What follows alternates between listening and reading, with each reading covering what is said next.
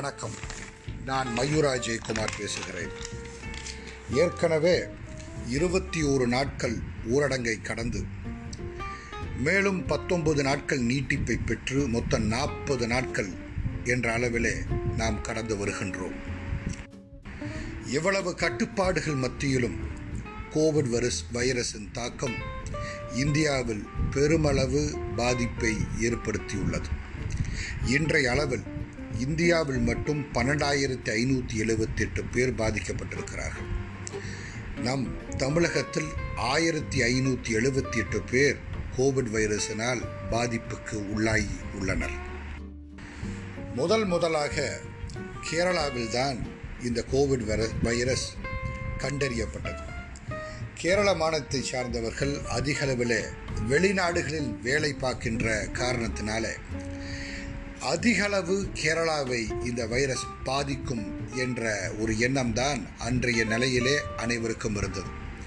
அதன் காரணமாகத்தான் தமிழகத்தினுடைய சுகாதாரத்துறை அமைச்சராக இருக்கின்ற டாக்டர் விஜயபாஸ்கர் அவர்கள் தமிழகத்தின் எல்லைகளாக இருக்கின்ற அந்த கேரளத்தை ஒட்டி இருக்கின்ற எல்லைகளை எல்லாமே சீல் வைத்தால் அந்த வைரஸினுடைய தாக்கம் தமிழகத்துக்கு குறையும் என்ற ஒரு எண்ணத்தில் இருந்தார். ஆனால் இன்றையளவு நிலைமை தலைகீழாக மாறிவிட்டது. என்னதான் முதல் தாக்கம் கேரளாவுக்கு வந்திருந்தாலும் கேரளாவினுடைய ஒற்றுமை எதிர்க்கட்சி ஆளுங்கட்சி இணைந்து அவர்கள் எடுத்த நடவடிக்கைகள் இதன் காரணமாக மக்களுடைய ஒத்துழைப்பு மக்களினுடைய அந்த கட்டுப்பாடு அனைத்தும் கலந்து இப்போது பெருமளவில் வைரஸ் கட்டுக்குள் வந்து வந்துள்ளது என்பது உண்மை.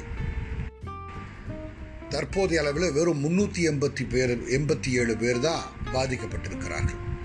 ஆனால் தமிழகத்தில் ஆரம்பகட்ட நிலையிலே நிச்சயமாக தமிழத்திற்கு பாதிப்பு வராது என்று நாம் நினைத்த சூழ்நிலையில் அதையெல்லாம் பல மடங்கு கடந்து இந்தியாவில் தற்போது மூன்றாவது இடத்துல முதல் இடம் மகாராஷ்டிரா இரண்டாவது இடம் டெல்லி தற்போது வந்திருக்கின்றது. மூன்றாவது இடத்துல தமிழகம் பாதிப்புக்குள்ளாயிருக்கிறது. அந்த அளவுக்கு நம்மளுடைய கட்டுப்பாடின்மை அரசனுடைய தோல்வி இதை முழுமையாக நமக்கு எடுத்து காட்டுகிறது. ஆரம்ப கட்டத்தில் தமிழகத்தில் கோவிட் நிவாரண பணிகளுக்காக நாலாயிரம் கோடி ரூபாய் வேண்டும் என்று மாநில அரசாங்கம் மத்திய அரசாங்கத்திடம் வேண்டுகோள் விதித்தது.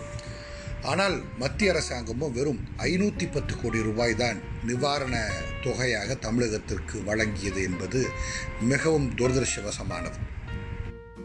இதை வைத்துக்கொண்டு பணிகள் நிச்சயமாக பெருமளவில் தமிழக அரசு செய்துவிட முடியாது.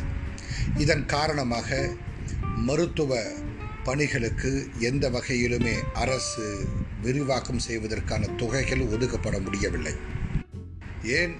இந்த நிவாரண பணிகளுக்காக தடுப்பு பணிகளுக்காக இருக்கக்கூடிய மருத்துவர்களுக்கும் செவிலியர்களுக்கும் மருத்துவ பணியாளர்களுக்கும் பிபிஇ கிட் என்று சொல்லப்படுகின்ற தடுப்பு உபகரணங்களை கூட அரசினால் சரிவர கொடுக்க முடியவில்லை. இதன் காரணமாக மருத்துவத்துறையை சார்ந்தவர்களும் கூட பாதிப்புக்குள்ளாகும் சூழ்நிலைக்கு அபாயகரமான சூழ்நிலைக்கு தள்ளப்பட்டிருக்கிறார்கள் என்பது வருத்தத்துக்குரியது.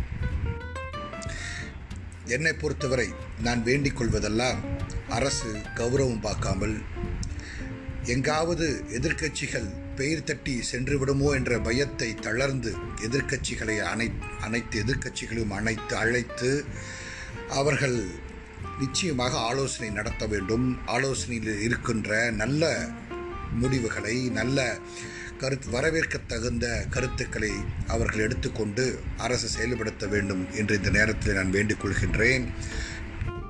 அரசனுடைய இயந்திரங்கள் முழுமையாக எந்த விதமாக அரசியல் அதில் கலக்காமல் செயல்பட்டால் நிச்சயமாக ஒற்றுமையோடு இந்த கோவிட்டை தமிழகத்திலிருந்து நிச்சயம் ஒழித்து விடலாம் என்ற என்னுடைய கருத்தை உங்கள் மத்தியிலே படி பதிவிடுகின்றேன். நன்றி வணக்கம்.